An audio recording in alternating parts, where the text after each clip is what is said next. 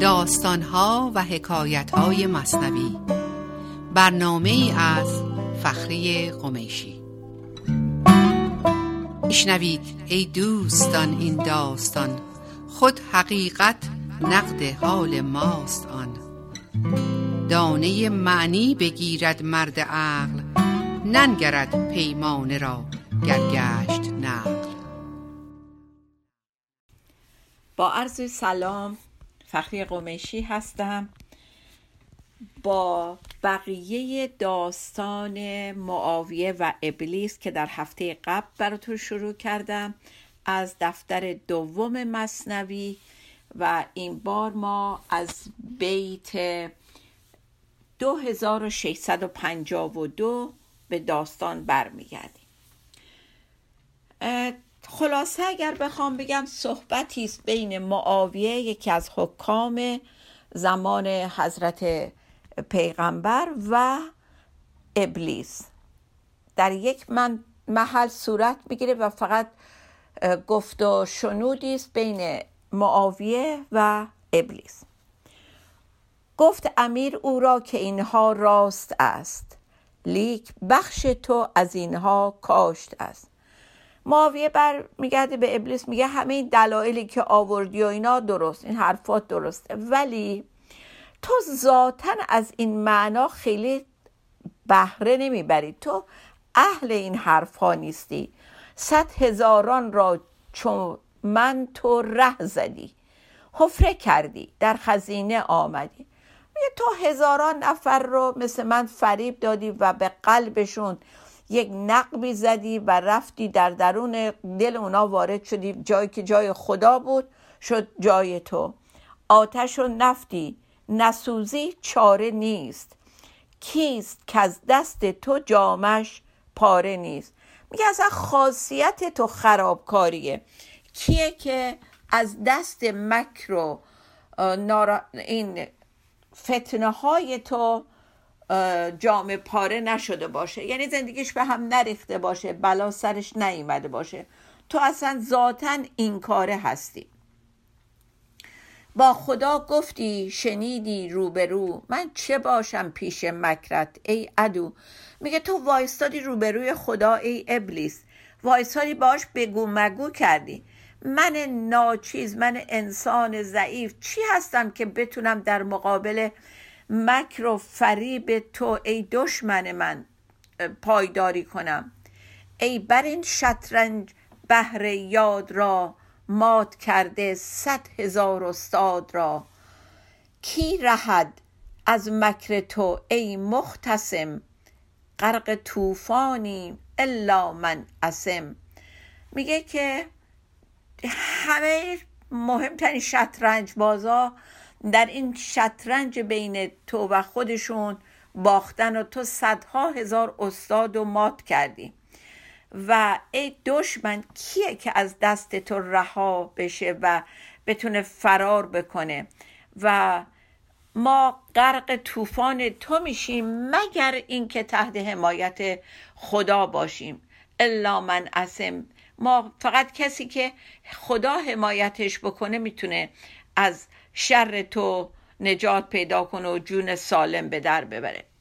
خب اینا تا الان حالا صحبت های معاویه بود با شیطان. حالا دوباره شیطان شروع می‌کنه جواب معاویه رو بده. گفت ابلیسش گشای این عقده را. من محک من محکم قلب را و نقد را. میگه که ابلیس بهش میگه بابا این گره رو باز کن و این این گره رو باز کن یعنی اینجوری دیگه نگاه نکن. اینقدر با بدبینی و با عقده و با کینه به من نگاه نکن. این گره رو وا کن و بیا از یک زاویه دیگه ای منو نگاه کن. من محکم. محک می‌دونین دیگه اون سنگی هست که خالصی طلا رو باهاش میسنجن. من اتفاقا یه خاصیت مهمی دارم. محک تقلبی و خالصی هم من که می‌تونم بین نقد و قلب یعنی واقعی و تقلبی چیز بشم شاهد باشم و نشون بدم کی راسته کی تقلبیه. امتحان شیر و کلبم کرد حق. امتحان نقد و قلبم کرد حق. قلب را من کی سیه رو کردم؟ سیرفیم. قیمت او کردم. میگه که می‌دونی اصلا وظیفه من چیه؟ به ماویه میگه. میگه که من سنگ محکم خدا این وظیفه رو گذاشته گردن من که فرق بین شیر و سگ معلوم بشه. بین نقد و تقلبی معلوم بشه. من که اون تقلبی رو من تقلبی درست نکردم. من فقط مشخص می‌کنم که اون جنس تقلبیه. میگه سیرفی هم صرافا دیگه. صراف کسی که می‌بری اونو اونجا چیز می‌کنه محک می‌زنه میگه این طلای واقعیه یا طلای تقلبیه. ولی اگه یه طلای تقلبی رو مشخص کرد این که معنیش نیست که خودش اونو تقلبی درست کرده. اون فقط می‌خواد نشون بده کدوم درسته کدوم قلب تقلبیه. میگه منم وظیفم حالا این شده که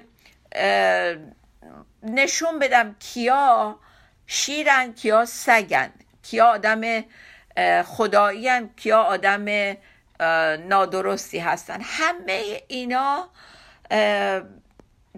دستور پروردگاره این نقشیه که خدا به من سپرده. فقط داستان اینه که این شر و شوری که در نهاد آدمی هستش هر وقت من میرم به طرفشون اگر به ندای من پاسخ میدن و با من یه سنخیتی داشته باشن معلوم میشه. اگرم شر و شوری در درونشون نباشه و به من روی خوش نشون ندن و سنخیتی با من نشون ندن بازم معلوم میشه. خب باز حالا یه مثال دیگه مولانا میاره اینجا که خیلی جالبه. این علف ها می نهم از بحر چیست تا پدید آید که حیوان جنس کیست؟ میگه که این خواهش های نفسانی رو این اقواگری ها رو من می‌ذارم راجع به مسائل دنیوی تا ببینم کی اهلشه که برداره اونو. یک داستانی مولانا خیلی ساده میاره. میگه گرگ از آهو چو زاید کودکی؟ هست در گرگیش و آهویی شکی. میگه که اگر گرگ و آهو با هم جفتگیری بکنن یک بچه به دنیا میاد که نمی‌دونی بالاخره گرگ یا آهوه. چجوری می‌فهمی که این گرگ یا آهوه؟ تو گیاه و استخوان پیشش بریز. تا کدامین سو کند او گام تیز. میگه یه خود علف بذار یه خود استخون ببین بچه که دنیا اومده به طرف کدوم میره؟ به طرف کدوم یکی میدوه؟ گر به سوی استخوان آید سگ است که در واقع اینجا یعنی اون گرگه ور گیا خواهد یقین آهو رگ است. خب معلومه دیگه. اگه رفت طرف استخون پس خاصیت گرگی و سگی داره. اگه اومد گیاه و خورد این نژاد آهویی درش قوی تره. تو گیاه و استخوان را عرضه کن. قوت نفس و قوت جان را عرضه کن. گر غذای نفس جوید ابتر است. ور غذای روح خواهد سرور است. خب ببینید چقدر قشنگ واقعا. چقدر راحت داره به ما میگه که چجوری تشخیص بدیم. میگه که تو گیاه و استخوان رو عرضه کن پیشکش کن. یکیش غذای نفس یکیش غذای جان. در واقع مثل اینکه گیاه و مثال داره می‌زنه غذای جانه استخوان غذای نفسه میگه تو دوتا رو بذار. ببین این آدم این آدمیزاد به طرف کدوم میره اگه غذای نفس رو بخواد اگه استخوان بخواد اون ذاتش ابتره یعنی سترون بدون دنباله هستش. ولی اگه غذای روح رو برداشت وقت اون سروره. یعنی اون از نژاد الهیت و اون یکی از نژاد پست و پایینه. او مرا قماز کرد و راستگو. تا بگویم زشت کو و خوب کو. میگه یک خاصیت دیگه پروردگار که در من گذاشته من آشکار کننده هستم. که کی؟ راستگوه کی دروغگوه کی راست کرداره کی زشت کاره کی خوبه کی بده. تمام صفات الهی داره صفات شیطانی داره. من فقط همون سنگ محکم. من مثل یه آینم دیگه. هر کسی هر جوری که هست من نشونش میدم. من گواهم بر گواه زندان کجاست؟ اهل زندان نیستم. ایزد گواست. میگه من فقط یه شاهدم اینجا. و شاهدا که نمی‌برن بندازن تو زندان. تو دادگاه یه شاهد میارن که داره گزارش میده من فلان چیز رو دیدم. خب به دلیل اون که این آدم شاهد اون صحنه رو دیده و داره گواهی میده که نمیان اینو زندان بکنن. و گواه من کار پروردگار دیگه. پروردگار خودش می‌دونه که من فقط یه شاهد هستم. هر کجا بینم نهال میوهدار تربیت ها می کنم من دایوار. هر کجا بینم درخت تلخ و خشک می برم تا وارهد از پشک مشک. میگه که من یه کار دیگم اینه که رشد میدم. مثل یه دایه. اگه خوبی باشه که من اهلش نیستم. ولی اگه یه چیز بدی و شیطان صفتی باشه من اونو رشد میدم. و هر جا هم که یه درخت خشک و تلخ و چیز ببینم اونو می‌برم که از پشت یعنی از اون شته و از اون انگل و این حرف ها نجاتش میدم که بوی مشکش در بیاد. بنابراین من خودم به ذاته کاری نمی کنم فقط اون کارهایی که هست بیشتر نشون میدم و رو می‌کنم و می‌ذارم خودش خودشو نشون بده. خب برای این قسمت هم فکر کنم کافیه. یک تنفس کوتاهی می‌گیریم تا برگردیم باز برای بقیه داستان. با ما باشید.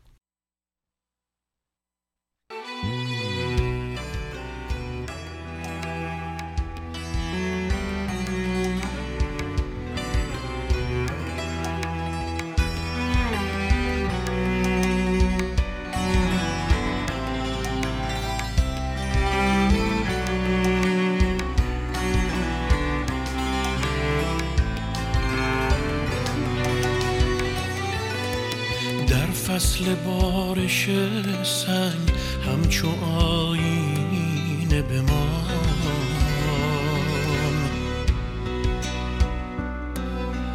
بر جان دشت تشنه بنویس از عطر بهاران.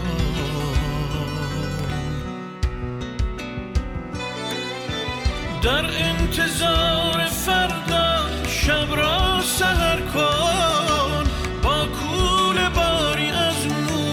از شب گذر کن سرمست و عاشقانه در خود نظر کن. بشکن در قفس را از تن رها شو.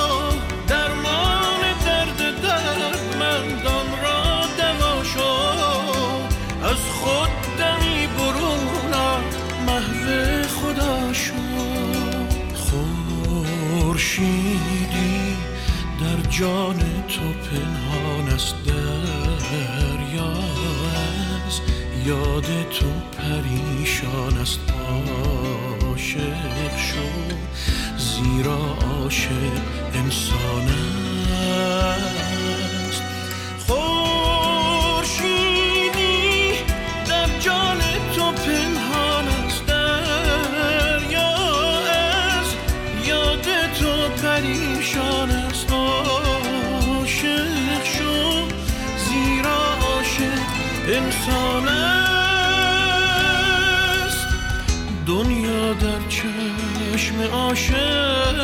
است بی عشق عالم قفسی است آزاد از بند و دام قفس شو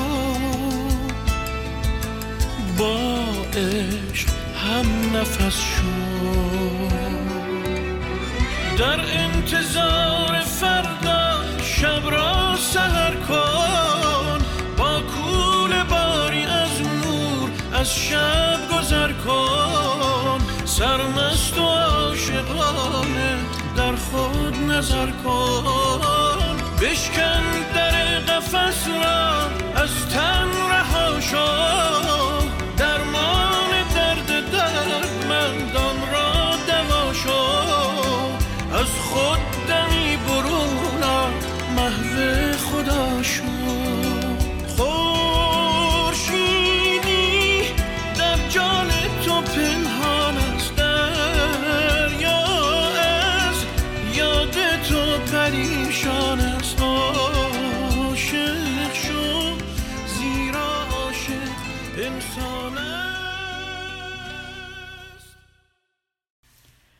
با عرض سلام مجدد برگشتیم برای آخرین قسمت از داستان معاویه و ابلیس. این قسمت دوباره صحبت های معاویه هست و مخاطب ابلیسه. گفت امیر ای راه زن حجت مگو. مر تو را ره نیست در من ره مجو. میگه که ای راه زن به شیطان میگه میگه ای راه زن اینقدر دلیل برا من نیار تو نمی‌تونی در من نفوذ بکنی. مشتری نبود کسی را راه زن ور نماید مشتری مکر است و فن میگه که دوست که خودش خریدار مال کسی نیستش. تازه اگرم خودشو خریدار نشون بده وانمود می‌کنه خریداره. حتما یه کلک و مکری درش هستش. تو اون راهزنی هست که نمی‌تونی خریدار و مشتری باشی. تا چه دارد این حسودن در کدو؟ ای خدا فریاد ما را زین عدو. دوباره معاویه در حالی که روی صحبتش به ابلیس هست به خدا پناه می‌بره. میگه ای خدا به داد من برس از دست این دشمن که نمی‌دونم تو کدو چی پنهان کرده این حسود. خب این کدو هم یعنی یه مکری اون پشت قایم کرده. با این حرفا داره منو از را به در می‌کنه. من به حجت بر نیایم با بلیس. کوست فتنه هر شریف و هر خسیس. میگه من هر چقدرم اه، باهوش و زرنگ باشم از پس این شیطون بر نمیام. خدایا تو خودت مواظب من باش و نذار این بر من غالب بشه خب اه، از اینجا به بعد باز ابلیس رو می‌کنه به معاویه و این تیکه باز حرفای خیلی جالبی داره بهش می‌زنه. میگه تو ز من با حق چه نالی ای سلی؟ تو بنال از شر آن نفس لعین. نه اونجا داشت معاویت به خدا ناله می‌کرد خدای منو از شر این ابلیس رها کن. میگه چرا دست من به خدا شکایت می‌کنی؟ میگه خدا منو از سر راه تو دور بکنه. تو از نفس لعیم بد خودت باید بنالی. تو خوری حلوا تو را دمل شود. تب بگیرد طبع تو مختل شود. میگه مثال تو دوباره شیطان داره بهش میگه. میگه تو گرمی بخوری حلوا می‌خوری دمل در میاری. می‌دونی دیگه دمل چیه. بعدا تب می‌کنی حالت خراب میشه. بعد به خدا میگی که از دست این شیطون. خب تو خودت جلو شکم خودتو نگرفتی و اه، زیادی خوردی و اینطوری شدی. حالا این واقعا مثل مسائل زندگی ماست دیگه. ما همه اشکالات و اشتباهات رو می‌کنیم. بعد خدا خدا می‌کنیم. بعد میگیم این شیطون چه بلایی سرم آورد؟ تو خودت جلو خودتو نتونستی بگیری. بیگنه لعنت کنی ابلیس را چون نبینی از خودان تبلیس را. میگه تو شیطون درون خودتو نمی‌بینی. نیست از ابلیس از توست ای قوی که چو روبه سوی دنبه می‌روی.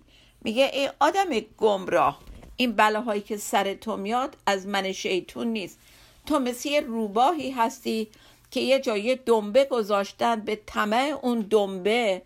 این تمام این چیزهای زمینی و این فتنه هایی که دورور ما و شکل زیبا دارن و ما حریسانه به طرفش میریم بهشون میچسبیم بعد تو دامشون میفتیم بعد آه و نالمون میره بالا از دست شیطون. میگه چون که در سبزه ببینی دنبرا دام باشد. این ندانی تو چرا. مثال میاره. میگه مذرت می‌خوام. میگه اون روباه که تو چمنزار یه که دنبه می‌بینه و به طمع دنبه میره و میفته تو دام نمی‌بینه که آخه دنبه وسط چمن چرا افتاده. همینطور بدون فکر میره و میفته توی دام شیطان و دامی که به هر حال ازش قافل بوده. خب اینجا آخر کار دیگه. البته داستان خیلی طولانی از الان باز تا به نتیجه برسیم ابیات بسیار بسیار طولانی هست. یه چیزی نزدیک دیویست بیت هست این داستان و کاش که شما فرصت و حوصله داشته باشین و برین تمام ابیات رو بخونید ولی با وقت ما همین چندتا رو بسنده کردم و سعی کردم که به انتها و نتیجه داستان برسم. حالا آخر سر معاویه میگه به هر حال اگر تو دلیل اصلی بیدار کردن منو که این چیزا نبوده به من نگی من تو رو رها نمی کنم و ابلیس به هر حال در پایان شروع می‌کنه واقعیت رو میگه. میگه به ماویه که گر نمازت فوت می‌شد آن زمان می‌زدی از درد دل آه و فقان آن تأسف وان فقان و وان نیاز درگذشتی از دو صد ذکر و نماز. میگه مگه تو رو بیدار نمی کردم نمازت از بین می‌رفت نمی‌رفتید به نماز نمی‌رسیدی. اون وقت افسوس میخوردی و اون افسوسی که از ته دلت میخوردی از صد تا نماز که اونجا وایساده بودی خونده بودی پر اثرتر بود به درگاه خدا. و من از اونجایی که بهت گفتم من حسود هستم من تو را بیدار کردم از نهیب تا نسوزاند چنان آهی حجیب. تا چنان آهی نباشد مر تو را تا بدان راهی نباشد مر تو را. میگه من بیدارت کردم که نماز تو بخونی که دوچار اون آه دور شدن از اون لطف الهی دنبال پیغمبر ایستادن و نماز خوندن اینا محروم نشی. چون اگه محروم می‌شدی آنچنان آهی میکشیدی که تمام هجاب ها رو میسوزوند و به, در به درگاه باری تعالی می‌رسید. من حسودم. از حسد کردم چنین. من عدوم. کار من مکر است و کین. گفت اکنون راست گفتی صادقی. از تو این آید تو این را لایقی. خب در آخرش میگه که من حسودم از حسادتم این کارو کردم و من دشمن تو اما کار من دشمنیه. و ماویه در جوابش میگه حالا راست گفتی حالا صداقت نشون دادی و غیر از این از تو انتظاری نمی‌رفت که دلیل بیدار کردن من دلسوزیت نبود. همان حسدت بود که می‌خواستی من به خدا نزدیک نشم. تو مرا بیدار کردی خواب بود. تو نمودی کشتیان گرداب بود. میگه تو به ظاهر اومدی منو بیدار کردی ولی در واقع داشتی منو به یه خواب هم هویت شدگی با عبادتم منو مینداختی. ببینید چقدر این نکته قشنگه.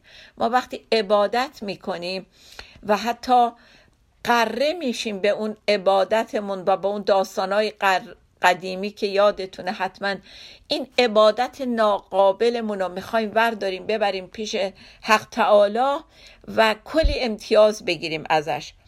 میگه که معاویه بهش میگه که در واقع تو می‌خواستی منو به یه خواب دیگه ای ببری به خواب هم هویت شدن با عبادت ظاهرین ببری. که ظاهرش کشتی بود ولی در واقع داشتی منو به یک گرداب به یک قرقاب میکشوندی. و آخرین بیت تو مرا در خیر زان میخواندی تا مرا از خیر بهتر راندی.